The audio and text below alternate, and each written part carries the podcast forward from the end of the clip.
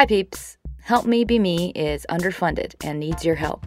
If you enjoy listening to this or it helps you at all, please visit helpmebeme.com and click donate or visit me on Patreon. Thanks.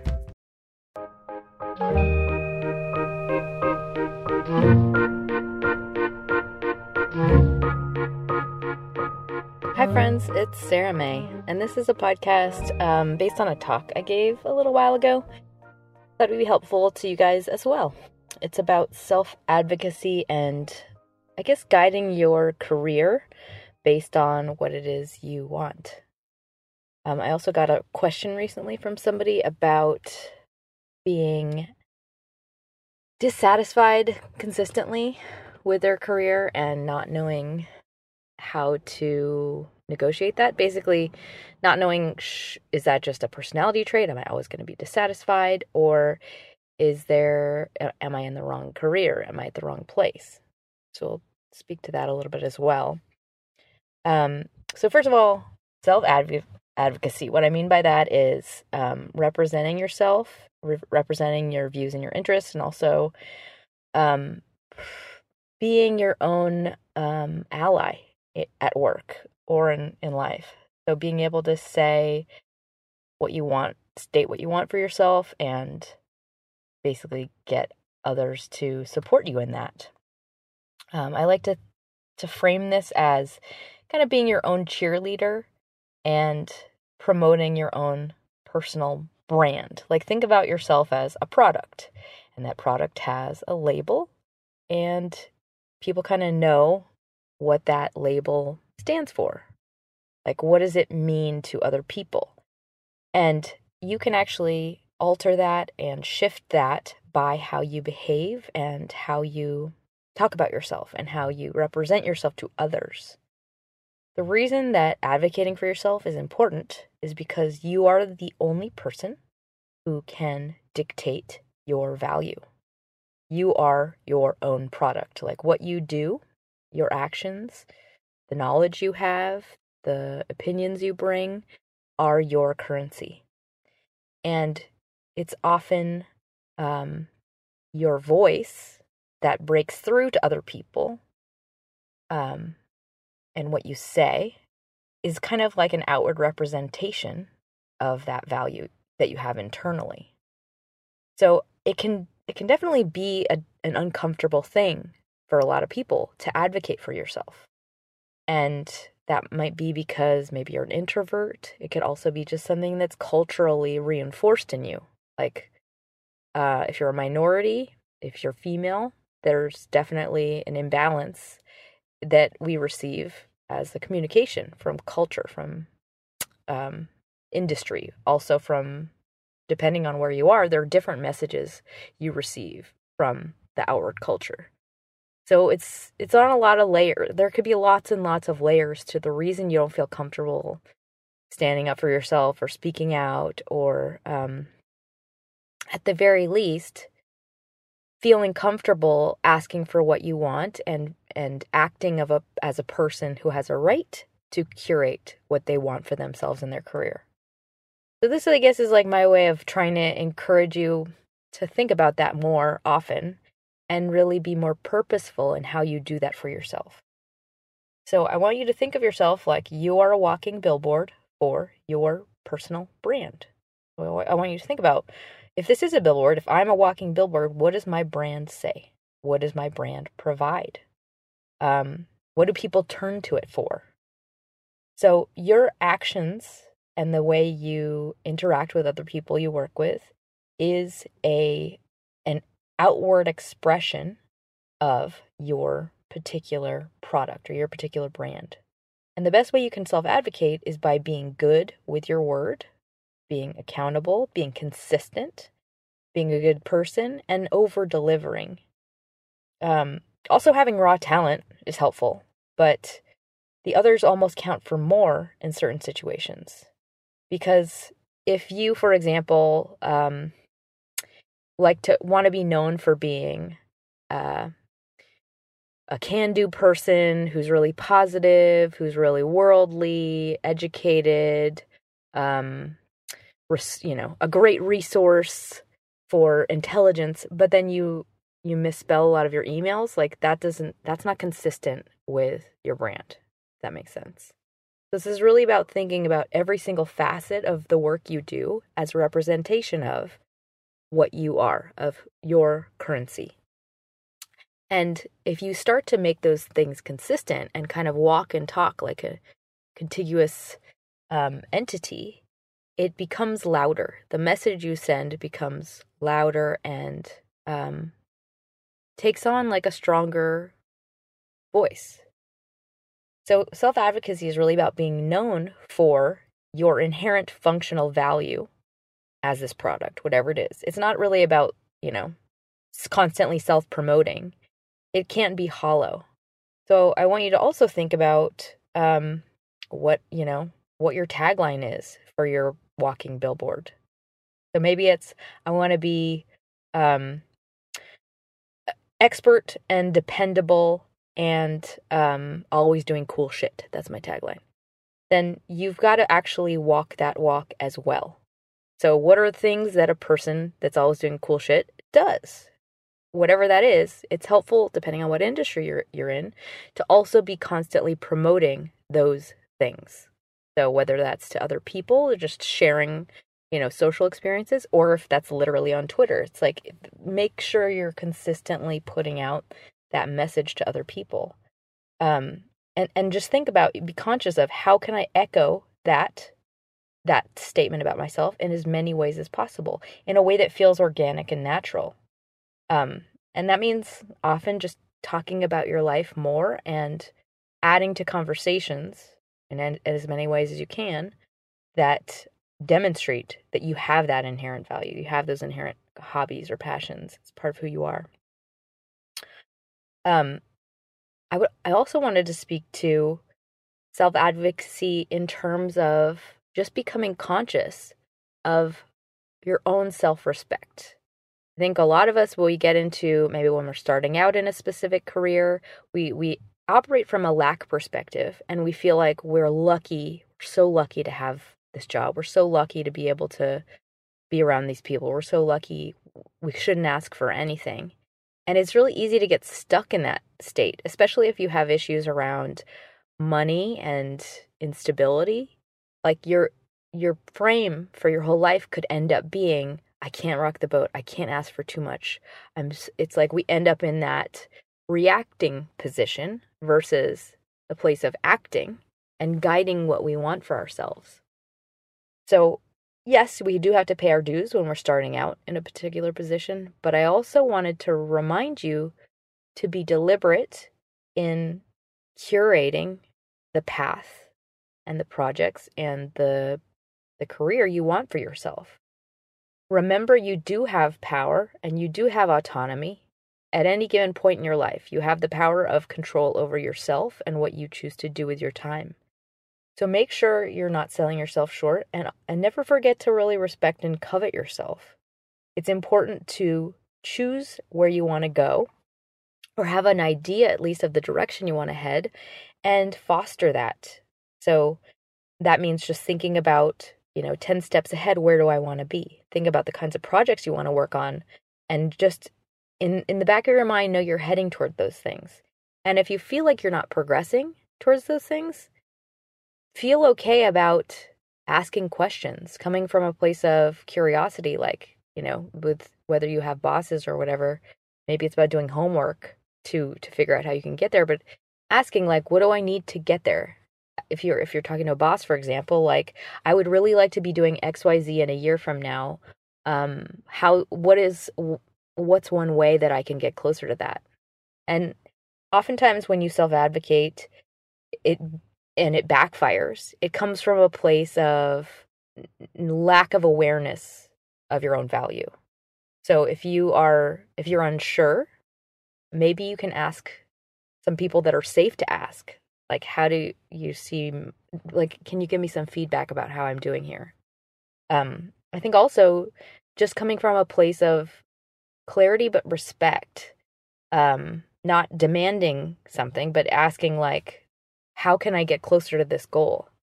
And a lot of the time people will welcome it, but they'll ask you to do it in addition to what you're already being asked to do. So it might be one of those things where you're like, you're accomplishing your job, your task, all the stuff maybe you don't want to do, but then you add on one extra thing as a way to continue to grow. So think of it like you're yes-anding in the direction of your goals. In general, this is unfortunate if you're an introvert, but people who seem to evolve faster are those that are good at talking. So if there's a way you can get more comfortable, presenting or expressing things in a politically correct way, it will serve you well in your future.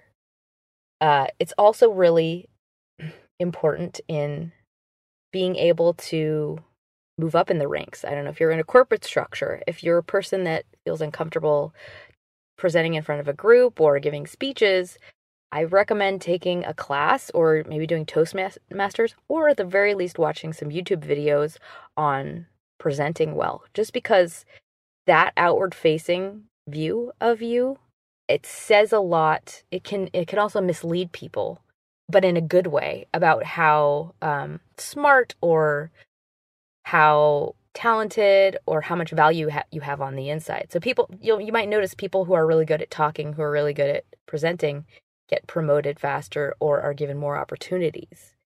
You can just watch, there's so many TED Talks out there, but if you think about it, a lot of people that get TED Talks are just really good at talking. It's not necessarily about the quality of the information they have. But that said, there are a bajillion amazing TED Talks. That's one example. A lot of people are held back, I think, by self-advocacy when they feel like they have no right to be asking for something. And if that's something that's true for you, I just want you to kind of put a highlighter over that. Just check yourself. Am I a person who feels I can't ask for things, or I feel uncomfortable about asking for my value? Because if that's the case, that's something that you can borrow from other people and apply to yourself, and it will never feel comfortable, it will never feel right for you, but it's almost like borrowing a script. So if you're, for example, about to go into a meeting where you're going to ask for a raise, or you're about to go into a meeting where you have to ask for a promotion or present something with conviction that you're very insecure about, I want you to literally bullet point the things you have to say as if it's coming from a very confident person. Take out all of the extra words that are like the ums and the well, but maybe ifs and the if it's convenient for you and all that stuff. Trim it out. Keep it as straight and to the point as possible, and then rehearse it. Rehearse it in a mirror, and actually watch your physical body. It helps if you're sitting down and looking in the mirror to see, replicate whatever position your body will be in that moment, and then just as much as you can, be conscious of like how tight your shoulders are, how crunched your body is, and rehearse it a few times. And then in that moment, stick to the script. And know that for the most part, when you're asking for a raise or you're asking for more money, the person on the other side of the table has done it way more times than you, has been in that situation more than you, and they have probably a few more tools than you and are probably better at, the game than you are. So as much as you can, don't add on to that script. And just, if there's going to be silence, leave room for that silence. And as much as you can, come from the positive. I really want to do more good work like I'm already doing. This is going to help me do more good work like I'm doing. This is what I need to continue to grow because I really like to be here. And if you are a person who is maybe trying desperately to make a transition into another career, I always recommend asking everybody in that direction how you can help them and volunteering your time. That's one way to become indispensable without having been given permission to transition. It's just like you become a natural part of that team, or you become a natural asset to that team. I would say it's often when we hold ourselves back, it's often a subconscious belief that we can't do it, or that we're not going to be good at it. It's like, or it's a subconscious fear. So for everybody listening, I would say just ask yourself, is fear holding me back? Is there some part of me that's thinking I shouldn't be asking for more because I'm afraid? And if that's the case, I mean, for the most part, you have nothing to lose by asking. If you feel like you're in good standing, no one's going to fire you for asking for more or for wanting to grow. The worst that can happen is they can say no. And remember, you are the only person that can advocate for you. So go beyond your comfort zone and ask for more than you think you're worth, because they're always going to meet you in the middle. And be proud of what you do and own your own value with conviction. It's all about telling the others the right story about yourself and what you do for them. And you get to sculpt that. Like, so give others the gift of knowing you by representing your best self. Covet yourself, covet your value, just like in a relationship, in a romantic relationship. By honoring and coveting yourself and what you want for yourself, you demonstrate to other people how valuable you are. And it's really important to make sure you're guiding your life in a way that actually does reward who you are and allows you to grow. I also wanted to address the question I got via email about if you're feeling unsatisfied at every job.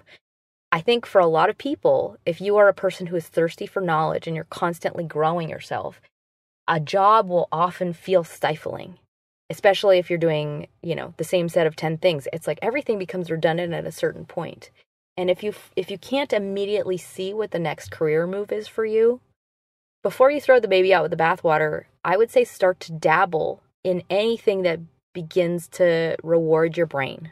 I mean, that's why so many people now are slashies and they have side hustles, is because when we're beings that are curious by nature, we can't ever stop learning. We can't ever stop growing. So I would say, maybe your solution isn't a big jump. Maybe your solution can start with just a little bit of curiosity about building a side hustle. For example, this would be considered a side hustle. I would love it for it to be a full-time thing, but this is definitely feeding my brain's heart, put it that way. Just being able to create something of value to me and hopefully to you. So start there. See if there's something you could do on the side, whether it's taking a new course or making something, putting something out in the world that gives feedback. Even if it's a personal blog. I'm not sure what you're interested in particular, but start there, because those things can evolve and grow, and then they also present more opportunities as they get bigger, and as we invest more time in them, we start to learn more about the industry that it's involved in, as opposed to unplugging everything, uprooting everything, starting over. I think just from a financial standpoint, that can be really difficult and risky, unless you have a huge amount of savings. Then by all means. But that can also just be a way to figure out, is this truly an interest that I would enjoy doing in real life? Because a lot of the time, there's also a practical side to every industry that sometimes we don't have a tolerance for. For example, if you are a screenwriter in Los Angeles, that takes such a level of just tolerance to pain and risk, and, it's very inconsistent. It's very competitive. If you are not a person that thrives in that environment, that's, even if you're a brilliant writer, that might not be the life that will make you the happiest. There's another avenue that could potentially reward that part of you that doesn't bring with it all of the pain and the risk and the fear and the letdown, Not saying that to dissuade anybody from pursuing that. I'm just saying every industry has its own set of other shit that comes with it. If you love neuroscience, but you hate long hours and lots of school, maybe that's not your, chosen the best career for you. So all of that, I hope it helps. I know it's targeted at a lot of different industries, but I hope it helps you. And I wanted to give a shout out to some new monthly sponsors. Thank you so much to Catherine. Donation from you. I appreciate it so much. Huge donation from Michelle. Just came in. Thank you so much. And Megan. Huge donation from you. I appreciate you guys very, very much. And Kevin, a new monthly sponsor on Patreon. Thank you guys. And if anyone out there has the means, donations really help this happen. And I appreciate you all so much. You can head to YayWithMe.com and click donate. If you don't have the means, totally understand. I know we have a lot of students out there. A review on iTunes would also help me immensely. And if you have a friend that could use it, why not share it? That will help also. So honor your value, speak with conviction and confidence, and then others can see more value in you just by the way you show up, representing yourself. And you only get one life, so make it something that means something to you. Don't let yourself just get trapped in that place of fear and what if. You always want to lead your life from a place of choice. And we can only have the freedom to choose when we let go of the grasping and the fear. So if you're in that place of grasping and fear and you're underfoot looking up, stand up. Just get off the ground, stand up tall, and think, if fear was not a factor, what would I want for myself? What would I choose if fear was not a factor? Because we can always architect tools around fear. We can always figure out, like, borrowing scripts from other people. We can always say the words we need to say if we can consciously choose to not be guided by fear. I hope it helps you. Hope you go for it. And don't forget to smile.